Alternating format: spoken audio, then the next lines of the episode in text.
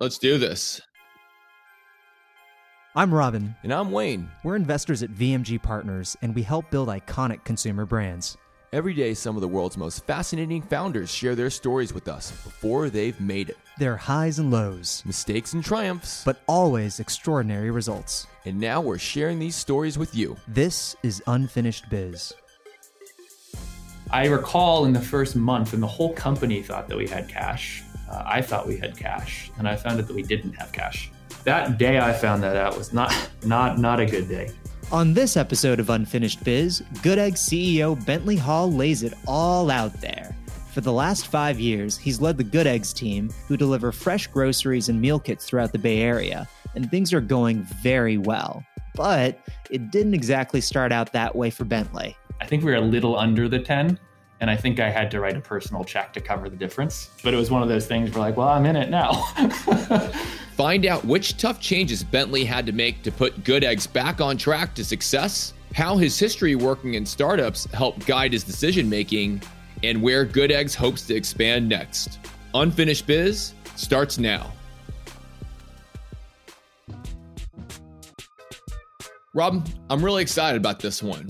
We have Bentley coming on the show, known him for over a decade, and a similar background to a number of our other guests that we've had on Unfinished Biz, in Cheryl O'Loughlin, as well as Neil Grimmer, both starting up in larger organizations, part of a transformational time at Clif Bar, and then together part of a founding team at Plum Organics, where all three of them with their phenomenal backgrounds, rolling up their sleeves, really across a variety of different roles, and that Bentley had there, and ultimately transitioned to his next challenge.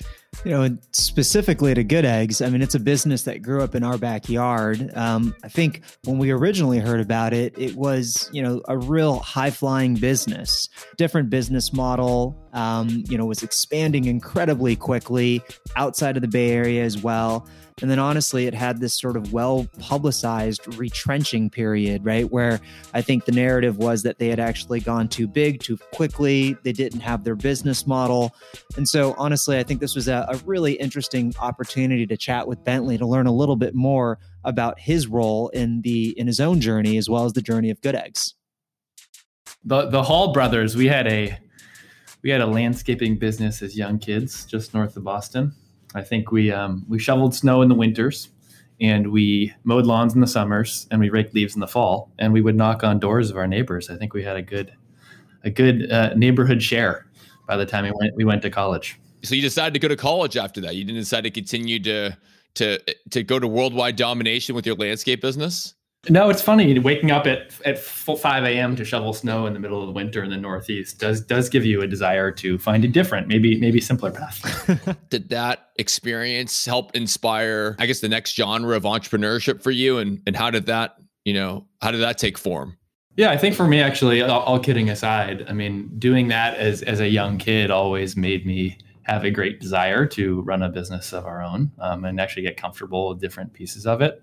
And probably more importantly than that, it gave you a work ethic that applies to this day. And when I think about even going to college at that stage, I studied accounting, which I don't talk about often, but I did it because I thought it was the architecture of business. And I knew that I would always want to run a business, and I needed to understand how those pieces work together. And my first job out of school was Johnson & Johnson, and they have a financial leadership program that's kind of like GE. And it was a great program, but when you talk about like entrepreneurial journey, 2 years into that program, you have those moments where you think about what matters most and what you're going to do next. And I had one of those moments probably 2 years after college. And despite my love of J&J, I knew that one, I wanted to stay in California. And two, I really wanted to work at a company that was smaller so I could get a greater breadth of understanding with a really incredible team. Yep. And I joined Clif back then. I think it was under 100 million in revenue, and it was less than 100 people. And back then and to this day, it was one of the best places to work in the US and had this incredible culture. And I learned a ton there. And then I jumped. So I almost like increasingly went to smaller and smaller companies.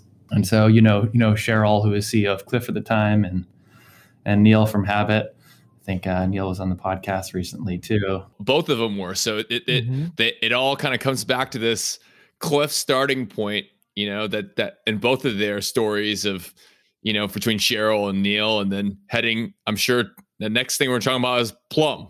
Yeah, exactly. And you've heard that story, but I mean, I joined Cheryl when Cheryl and Neil and one other person were working in the basement of Cheryl's house in the East Bay. And so that was a big risk, but the consistency of all of these things, like, who's an incredible team that I can learn from, and where is this category transformation moment? Right. And Clif Bar built a category, right? Plum built a category. Good Eggs was building a category a little ahead of its time. And all of those things, I don't think I'm so good that category timing does not matter. I think category timing probably has a lot more to do with success than my own talent or lack of talent. So what did you learn in those early days of joining Cheryl and Neil at Plum? You know, again, you went smaller and smaller, but that jump down from Clif to the beginnings of Plum, that's a significant one. Yeah, I think people think about risk all the time. And I think people thought that every one of those jumps was risky to me, but actually it wasn't risky if you think about what really matters to you individually, or at least it didn't for me. And for me, like the biggest driver is a love of lifelong learning. And I want to learn. Like that is what engages me. That's what makes me excited. And I want to learn alongside a team of people who I can learn new things from and who I really respect. And so you have to chase these challenging situations or these earlier stage companies, in my opinion, to get that learning. And these early stages of high growth businesses that are disrupting these big stagnant industries, that's the best place to learn. And so I was lucky enough to be there. And whether it was early days at Plum, I was running supply chain, I was running finance, then I ran innovation for a time period, then I ran international expansion. There's no better place to learn than to be at a company at that stage. I still remember that was the first time you and I met was, I think it was like 2010. Yeah, and a long time ago. I think it was you and Cheryl came by, and it was before you all had raised capital with Catterton Plum. So time sure flies by. It sure does. As you were making some of these career choices, it sounds like a lot of it was a pursuit on kind of around working with great people, a pursuit of learning. Were there sort of mentors or people that you were also talking to kind of help you connect the dots as you were kind of shaping your own career at that time? I mean, I have a huge host of people who I would call mentors who I've learned from, but I think on those critical moments where I decided to jump, it actually was not mentor driven. It was driven by what I defined success for myself. And again, that was, I wanted something with a challenge. I wanted something with incredible learning. I wanted something with a great team. And I never really cared about title or making a resume look good. I wanted to do all those things with a great team so I could make an impact. And so the way I was evaluating those opportunities was pretty different than I think others are at that stage in their career. Yep. And how long was your overall tenure at Plum? And maybe walk through kind of what the transformation of the business looked like from the time you joined, which was very early, to the time you decided to leave. I mean, I was at Plum for, I don't know if it was 7 or 8 years. So really early days through sale to Campbell's. And then I think I gave them 6 or 9 month notice. And I was living in the UK at the time before I left. And so that journey, I mean, it's such an incredible journey. And don't tell anybody this, but I would do that for free again to work alongside that team. I really would. I mean, it was just one of those once in a lifetime moments. And I think about how Cheryl and Neil are incredible, but actually I think there's 4 or 5 CEOs who have come out of that team.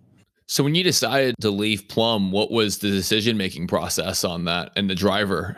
It comes back to these things that mattered to me. And I love that journey. I love that team. I love building that alongside a great team. I guess Campbell's had sold their European business for $200 million 3 months before they bought Plum. Yep. I was in the UK running a UK business for Plum with the expectation that I would expand that into Europe and Asia. And as soon as I saw both the Campbell deal, and then I saw that they just sold their European business. Like they don't, and they shouldn't have cared about a small UK business at the time. And then we have 2 boys who are 6 and 9 now, but our son was 3 at the time. And my wife was, I think, 4 months pregnant when that deal went through. And so there was another personal drive to get home eventually and return to sunshine and friends that I missed. Makes sense. And you can't blame you for wanting to come back to California. And then what did you decide to do next? I was invested in a few small companies. I invested in Revive at the time. I was the first check writer in that deal. And similar, like kombucha was a category that I believed had the potential to go mainstream. And I was thinking about starting my next business when I actually was introduced to Good Eggs through one of their suppliers. And back in the day, I was looking at Good Eggs to try to identify emerging young brands. And I wanted to get data on who's the best velocity that you are selling.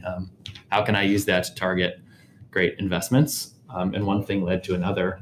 And I was pretty amazed with what they had built and the fact that they had just scaled back from 4 markets to 1 was way less relevant to me than the fact that the category was ripe for change in that moment. And remember, I just come from the UK where online grocery share was something like 30% in the US. And in California, it was still 3 to 4%. So it was pretty evident to me that food was going online and food was going towards good food. And when I thought through things with that lens, it didn't matter if the business was perfect. It just mattered that the timing was great and that I cared deeply about what they were building and that I thought that what they needed was slightly aligned with what I was capable of doing.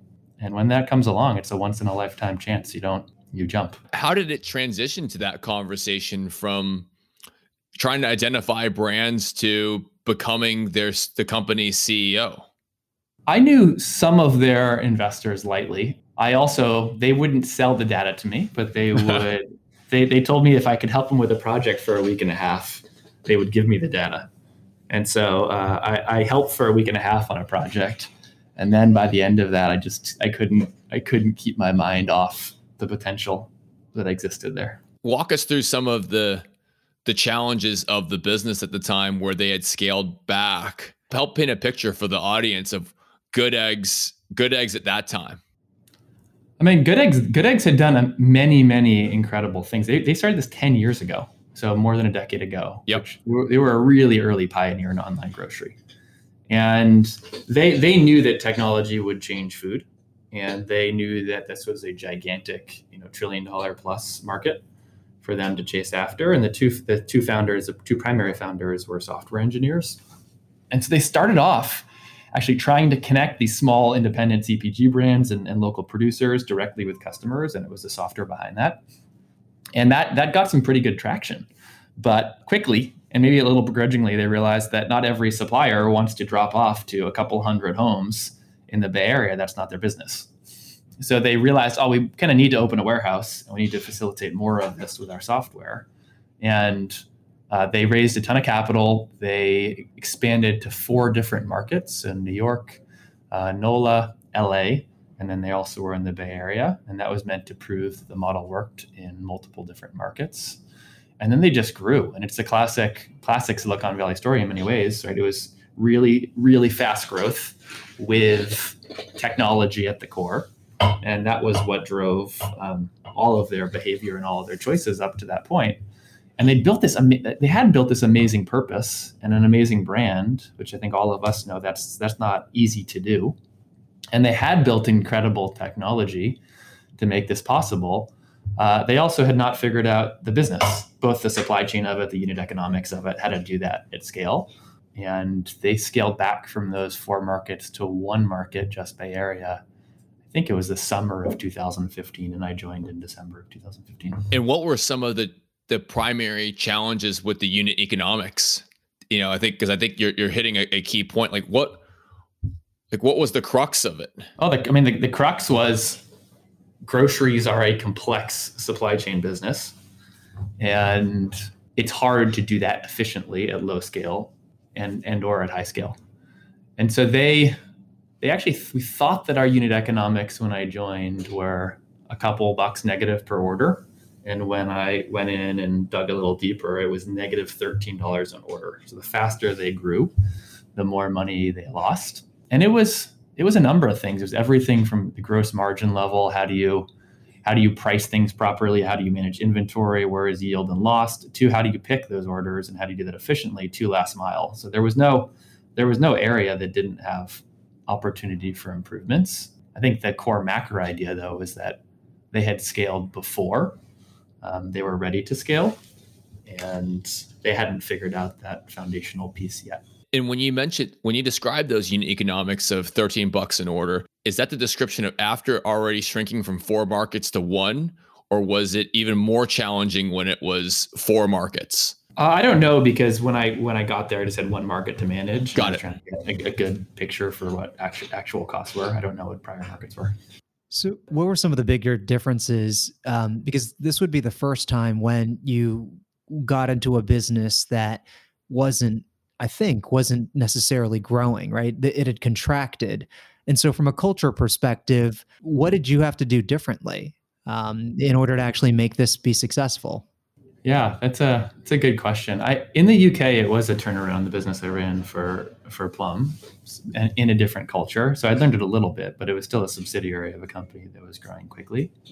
I think the biggest thing I learned in the first 30 days, I just listened. So I talked to everybody in the company. I called customers and spent time with customers. I talked to producers. I said very little in the first 30 days because I was in deep learning mode. And I have plenty of opinions, but that was not the time for them. And I just had to listen and then distill. And in that process, we distilled on what mattered most and what we could focus on that was actionable in the next 6-12 months. And then culturally, we had to kind of change 3 things. One was be clear that we were a food company that was enabled by technology, not a technology company enabled by food. And customers used us for the food, not the other way around. And that came with a different set of expectations on how we would grow and how we would build something of really enduring value. And that wasn't for everybody. And then I think the biggest cultural thing besides that was realizing and sharing with people that we wanted to build a team, that it was Good Eggs was greater than all of us.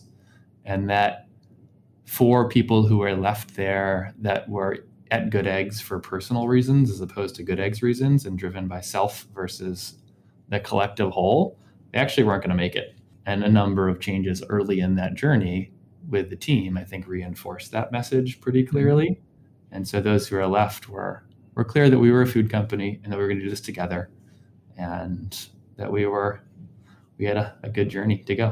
But even before you got a chance to make some of those, A, to listen, and then B, to make some changes, how did you reset it from a funding perspective? And how do you even approach that? Because I think Good Eggs is a unique story in that that's a key moment that I think is not to be kind of understated, because that's often very hard to do, is reset a company, reset the investor base, reset its board. And I think it's a key turning point for Good Eggs that you helped lead. Yeah, that was a tough moment, but a clear moment too. Like emotionally difficult, but logically simple. The company was valued highly. It had raised, I think, $52 million prior to me joining. And when I joined, I was told that we had a few years of cash to do the job. And any turnaround, there's a lot of cultural change. To your question, there's also, you need time and you need capital to do it properly, right? You can't rush that and you can't do it without capital. So I recall in the first month, and the whole company thought that we had cash. I thought we had cash, and I found out that we didn't have cash.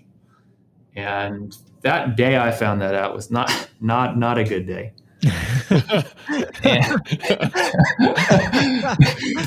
not a good day to put it mildly. And I remember going home. I know my wife Nicole. I remember going home and Nicole, I think she shared something like, "Hey, Jess Bentley, because when you give your word, you mean it, doesn't mean the world operates in that way," which I told her was incredibly helpful. And then I had a stiff cocktail. And then honestly, I thought about it for the night, and I am an optimist, better or worse. And I woke up the next day and I was like, you know what? This is going to be a lot harder than I thought. But I also care deeply about this category and what this company is doing. I've gotten to really care about the people here. And so I'm going to go back and I'm not going to walk away, which would have been the easy thing to do at that time. Within a few hours of that, I called the board at the time So I thought about this a lot. This is not what I expected, but I'm still here. And this is what I think is required to keep the business that we have built, or you guys have built, alive. And I said, step one is I think we need to restructure it. It's overvalued. Step two is I need to restructure that aggressively enough so that I can attract new capital. And it really is a fresh start. And I know it's not what anybody here wants to hear, but I'm open to hearing any and all alternatives that still get us a chance of surviving and getting additional capital to survive. And there weren't a lot of additional options on the table. And so to their credit, they were pretty logical about it. And then my only other condition was that anybody who told me there was cash in the business when it wasn't could no longer be on the board. Fair. And that's it. So it wasn't actually very personal. It wasn't super dramatic, but it was clear. I'm actually curious, at that point in time in your career, had you actually had a lot of exposure and worked directly with boards? Yeah. I mean, at Plum from the early days, I was in the E team. So I don't know, 7 years of early days, we had monthly board meetings.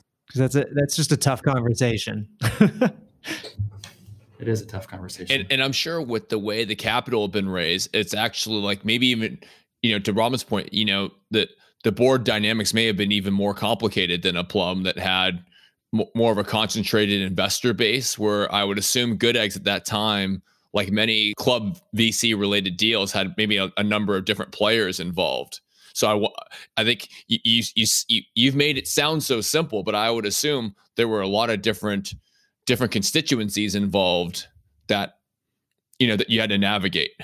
Oh yeah, I'm making it sound simple. It was not simple in the following weeks or that conversation, but that's the outcome. Yeah, you're right. There's the board, and then there's smaller investors and angel investors who were in the deal, and in many ways some had blocking rights to that. So there was a lot of hard conversation. Same with bank, right? We had a bank line, and I called them within 24 hours of finding this all out and told them what the scenario was. We actually had, I think we had a $7 million debt line at the time, and we hadn't pulled any of it. And I think it was set to expire in 2 weeks.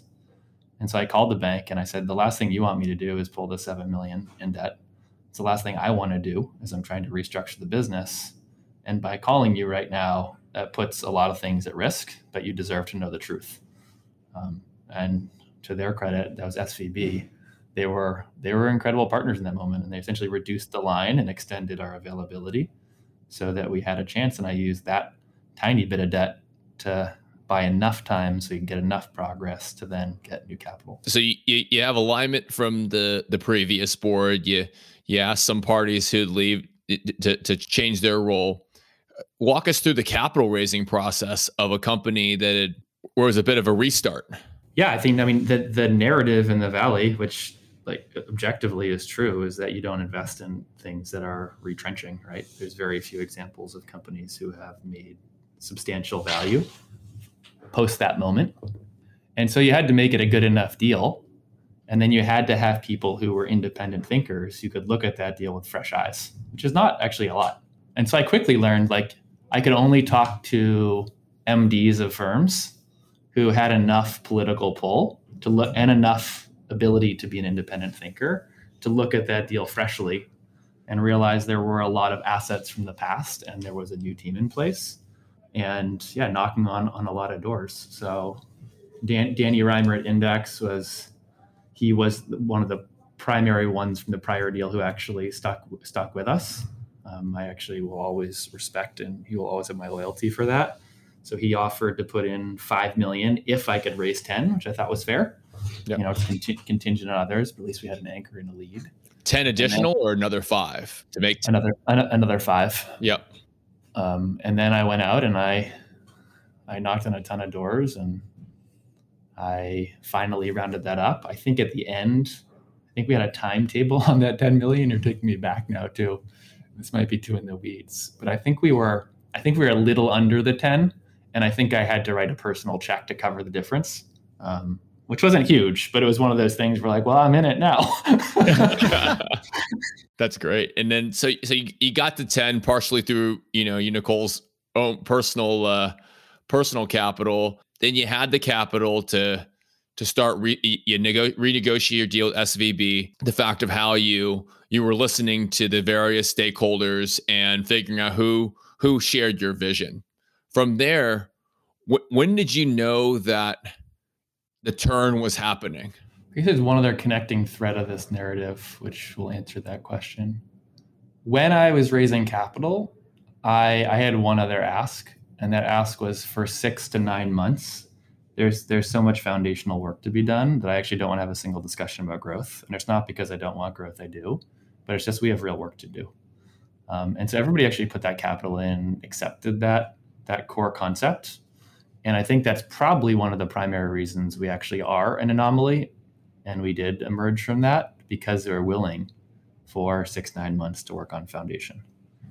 So I think a turning moment for us after that listening in that first 30 days, we identified what we needed to do. And it was really only 3 things, but 2 of them were customer facing. Every customer I talked to loved Good Eggs, but saw us as an occasional specialty shop. And we were at the time, I think 2 or 3 day delivery. The world hadn't fully shifted to same day delivery at that point. And that was it. So we knew that we had to add SKU count so we could be a complete grocer and a primary shop. And we knew that we had to launch same-day delivery. And then internally, I knew that we had to fix unit economics, and that was it. Was that the third thing, was unit economics? Yeah, that was the third thing. But the first 2 would also help us achieve the third thing. And so I think that's when we started to see that turn, was probably 4 months in, when we had grown from, 1,000 SKUs to 3,000 SKUs when we were launching same-day delivery. And when growth was organic and happening quickly, that's when you could just feel it.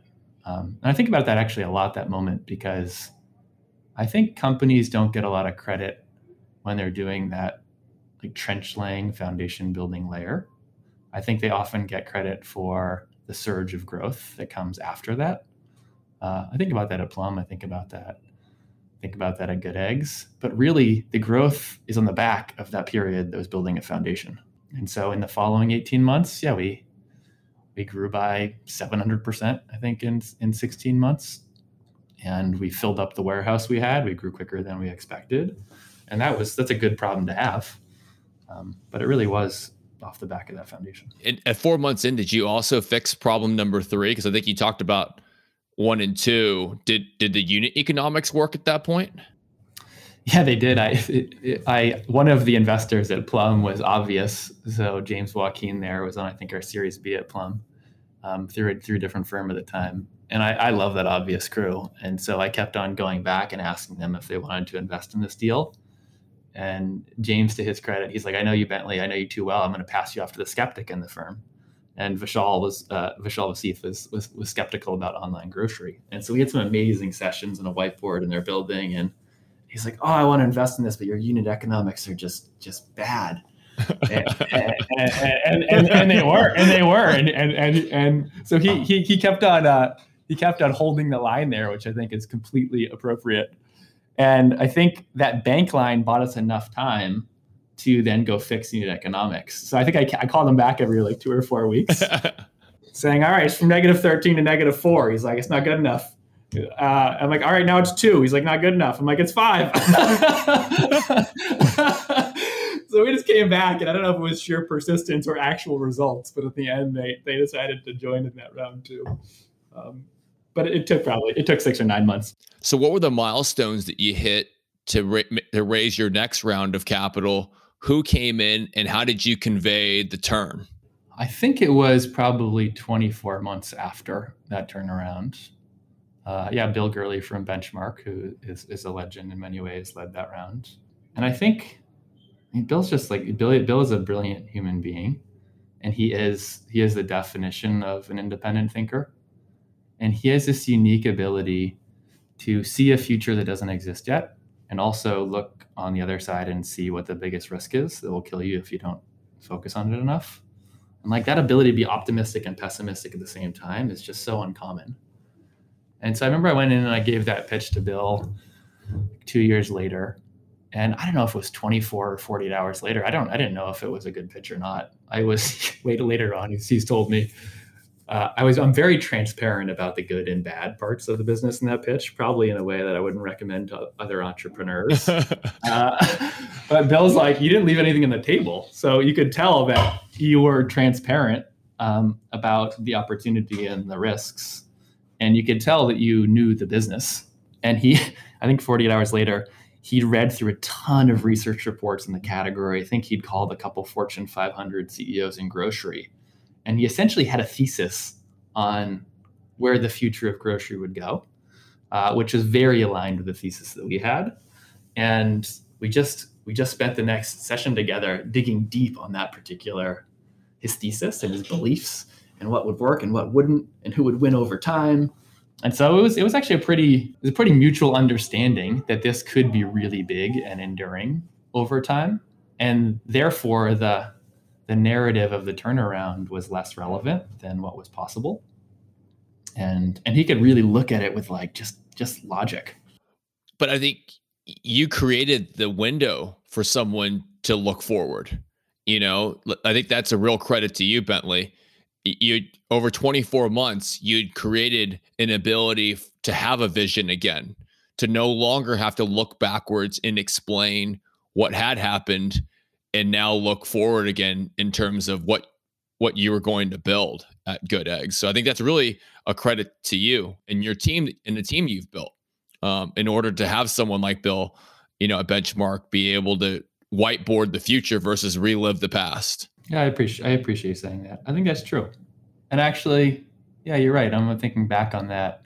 He did identify that it is actually harder to do that and execute what we did in a 2-year period than it is to take something that is a rocket ship and grow it. And so I think he respected the operational chops the team had to pull that off. So let's fast forward now to last March.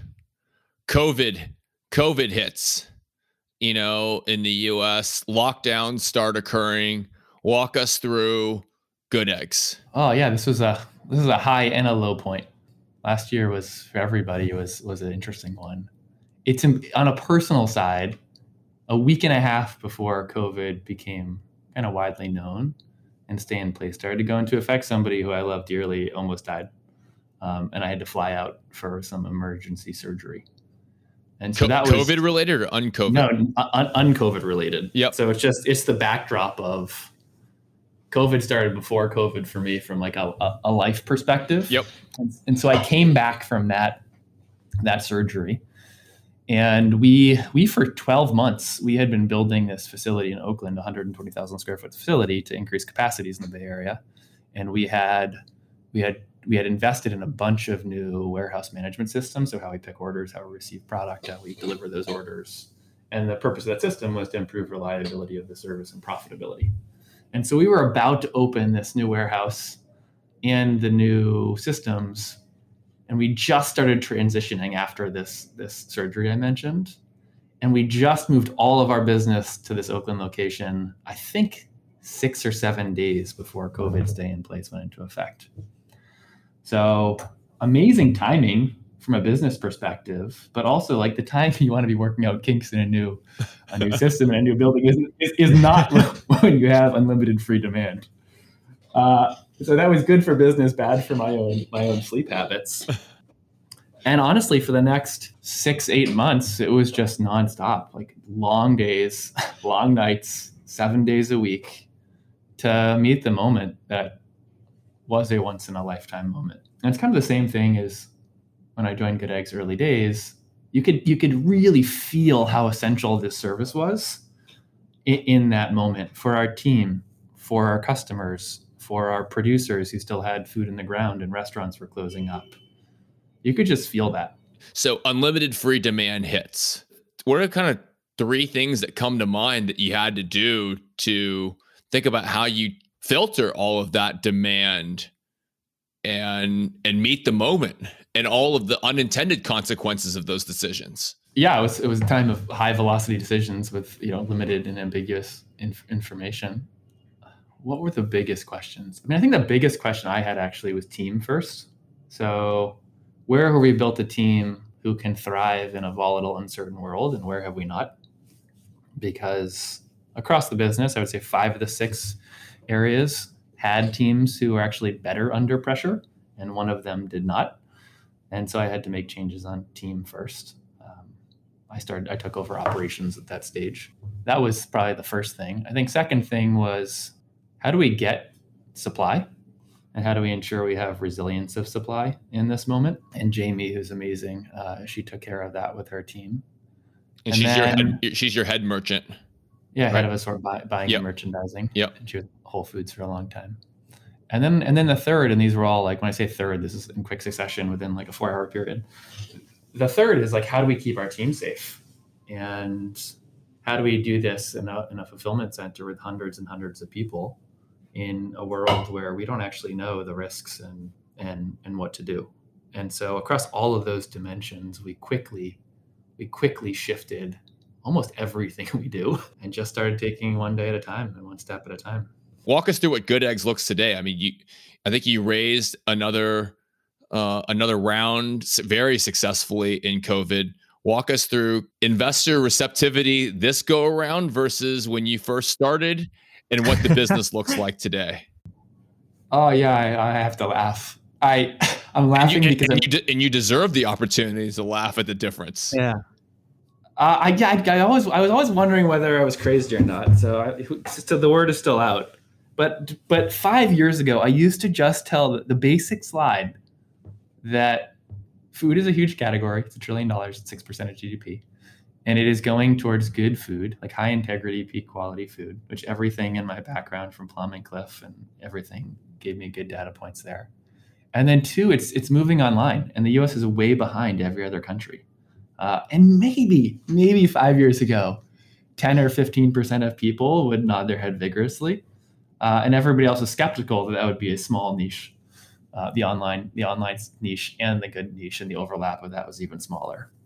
I fast forward 3 years and Amazon buys Whole Foods, and maybe the ratio of people who agree with that statement is like 50% now. And then COVID hits. And suddenly this is the best sector on the planet to be in. And I will appreciate that we're lucky. We got the lucky break. Like, it's not like we're any better business than a restaurant or any more deserving. We just happen to get a lucky break. And now that slide, usually people quickly brush past it and say move on to the rest. And that's an investor sentiment, right? But the customer sentiment is equally, that the magnitude and speed of change is equally large. I think we used to joke that nobody wakes up in the morning and asks, you know what I need today? I need a better grocery store. That hasn't been working out well for me for the last 20 years. No one wakes up with that, right? So that was the thing that kept us up at night. And then overnight, through something completely outside of our control, everybody wakes up and asks that question every day. Really, I've never seen something like it. I don't think we ever will again. But being an online grocery while watching that consumer behavior shift that was so deeply ingrained before is a fascinating thing to watch.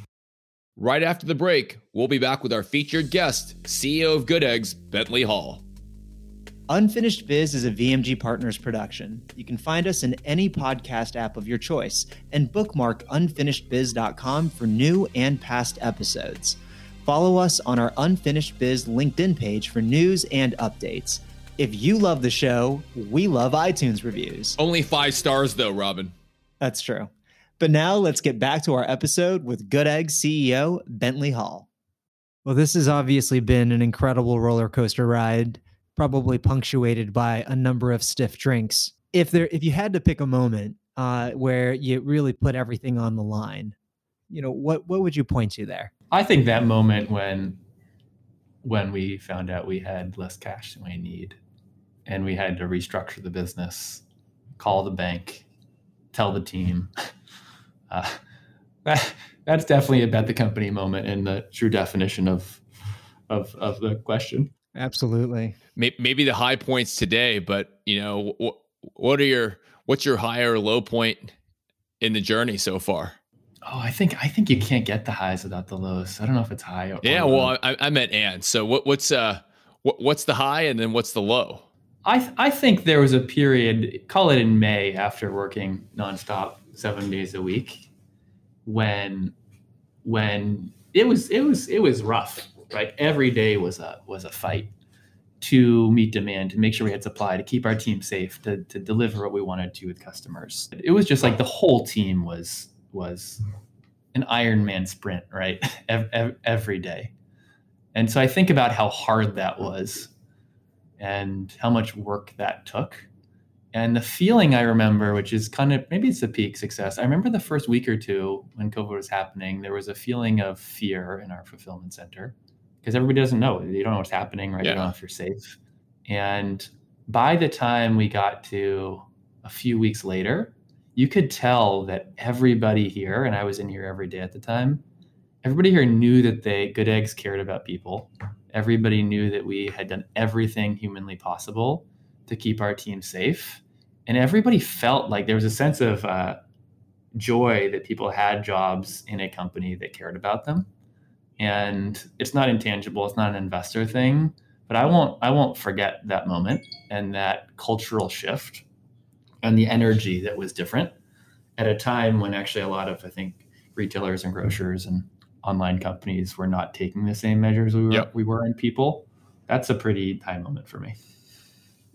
What about the lowest point? Other than finding out that you don't have any cash, which I admit, that's pretty darn low. So if you had to, pick one other moment that was not when you found out you had no cash, what would it be? Oh, lower one than that. I was lower. Doesn't need to be lower, but you know, a very low one,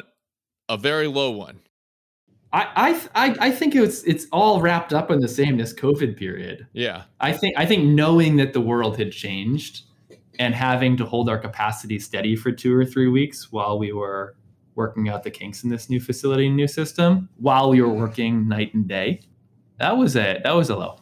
Well, at this point in time, what's keeping you up at night? What's keeping me up at night? It's changed so much over the years.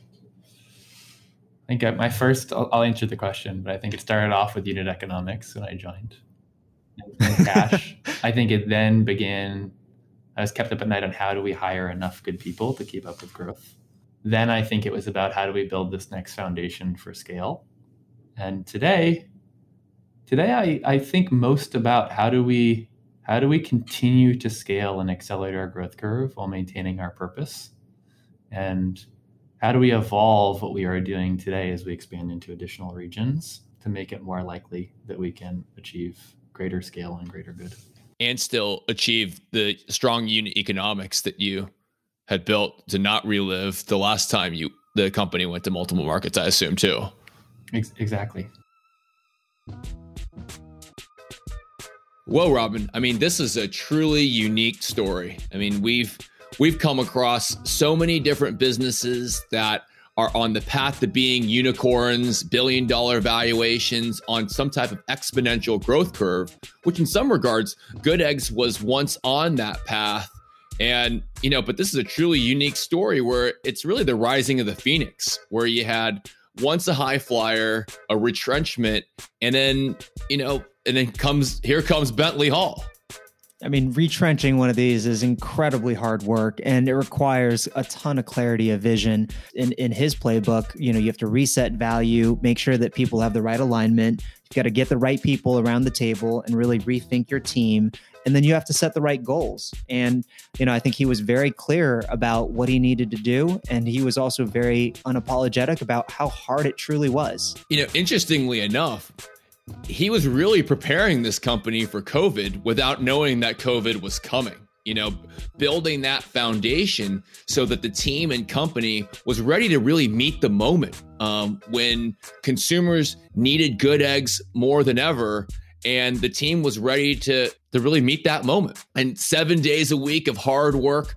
It's interesting that that was a contrast to what he truly believes builds the holistic person, which is you sustainably can drive business success if you have a holistic life. And we learn a little bit more about that coming up here on the show. I find joy in this journey that I have of Good Eggs. And I do spend a lot of time like outside. I mean, we live in Marin, right? I spend a lot of time outside when I'm not working, actually with my kids or with my friends, whether it's skiing or mountain biking or paddleboarding. or going on like longer backpacking trips once a year. So for me, like, I'm happiest if I'm in raw nature with people I love. And if I can punctuate that with an amazing meal at the end of the day, that's pretty good. And so I do spend a lot of time there when I'm not working. And like I said, I love learning. So I read a lot, and I exercise a lot outside, and I eat a lot, and I work a lot. And to me, it's like the best days are the ones where at the end of the day you're You want to work for another 8 hours, but you also leave work because you want to go lead a full life outside of work. That's the definition of a good day to me. And now for the most critical part of the podcast, our signature game, rapid fire. These are hard hitting questions, Bentley. I'm ready. You ready? I'm ready. All right. What were you the last time you wore a costume for Halloween? Oh, I think it was Batman last year. My kids chose that for me. So most used app on your phone. Definitely Good Eggs. Sports team you're most loyal to. I grew up in Boston, so Red Sox take the cake there. Who inspires you? My parents actually inspire me a lot. Our board inspires me. Our team inspires me. A lot of people inspire me. Weirdest job you've ever had? I worked at a restaurant on the East Coast that I'm not sure was a legitimate restaurant after I worked there for a week or two. There was some bags of cash and other things passed along, and I chose a different path at that point. What or who makes you laugh? Everything makes me laugh. I think life makes me laugh. Any hidden talents? Skiing. I've been skiing since I was 3, so skiing is my sport. Last concert you went to? I went to Outside Lands right before COVID. Favorite meal of the day? Breakfast, for sure. What did you get detention for in school, if ever? I think I probably pushed some teachers a little too far. I recall a Latin teacher who was not a fan. Preferred method of exercise? Outdoors, deep in nature. Hard-hitting questions. Yes, I mean, this is when you really learn about Bentley Hall, ladies and gentlemen. Last question. What advice do you have for aspiring entrepreneurs?